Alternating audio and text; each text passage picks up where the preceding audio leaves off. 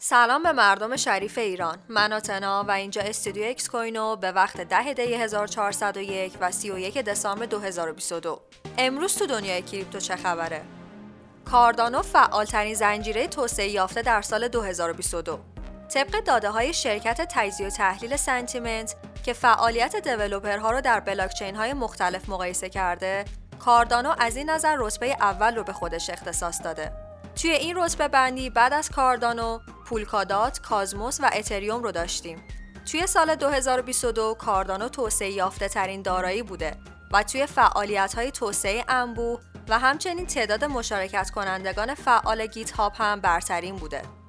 اولین آزمایش ارز دیجیتال بانک مرکزی ترکیه بر اساس بیانیه‌ای که روز پنجشنبه منتشر شد، بانک مرکزی ترکیه اعلام کرد اولین تراکنش های پرداخت توی شبکه بانک مرکزیش رو به عنوان بخشی از آزمایش اولیه CBDC یا همون ارز دیجیتال بانک مرکزی ترکیه با موفقیت انجام دادن.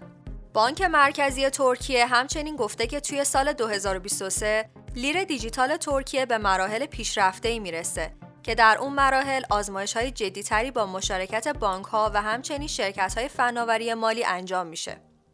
تأثیرات شدید شرایط آب و هوایی آمریکای شمالی روی استخراج ابری بایننس طبق اعلامیه 28 دسامبر بایننس طوفان شدید زمستانی که در آمریکای شمالی اتفاق افتاده باعث تعطیلی محصولات استخراج ابری در این منطقه شده. بایننس اعلام کرده که اشتراک کاربرانی رو که در این مدت تحت تاثیر قرار گرفتن برای سه روز تمدید می‌کنه.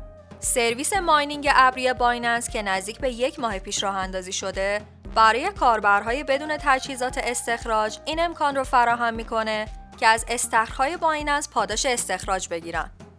حمایت ویتالیک از سولانا ویتالیک بوترین بنیانگذار اتریوم در توییتی نظر مثبتش رو در مورد سولانا که روزی قاتل اتریوم نامیده می‌شد منتشر کرد. ویتالیک گفت که سولانا این امکان رو داره که در آینده نچندان دور مقیاس بالاتری رو داشته باشه و عامل کلیدی رشد آتی سولانا رو مشارکت developer ها دونست. ممنون که همراه هم بودین.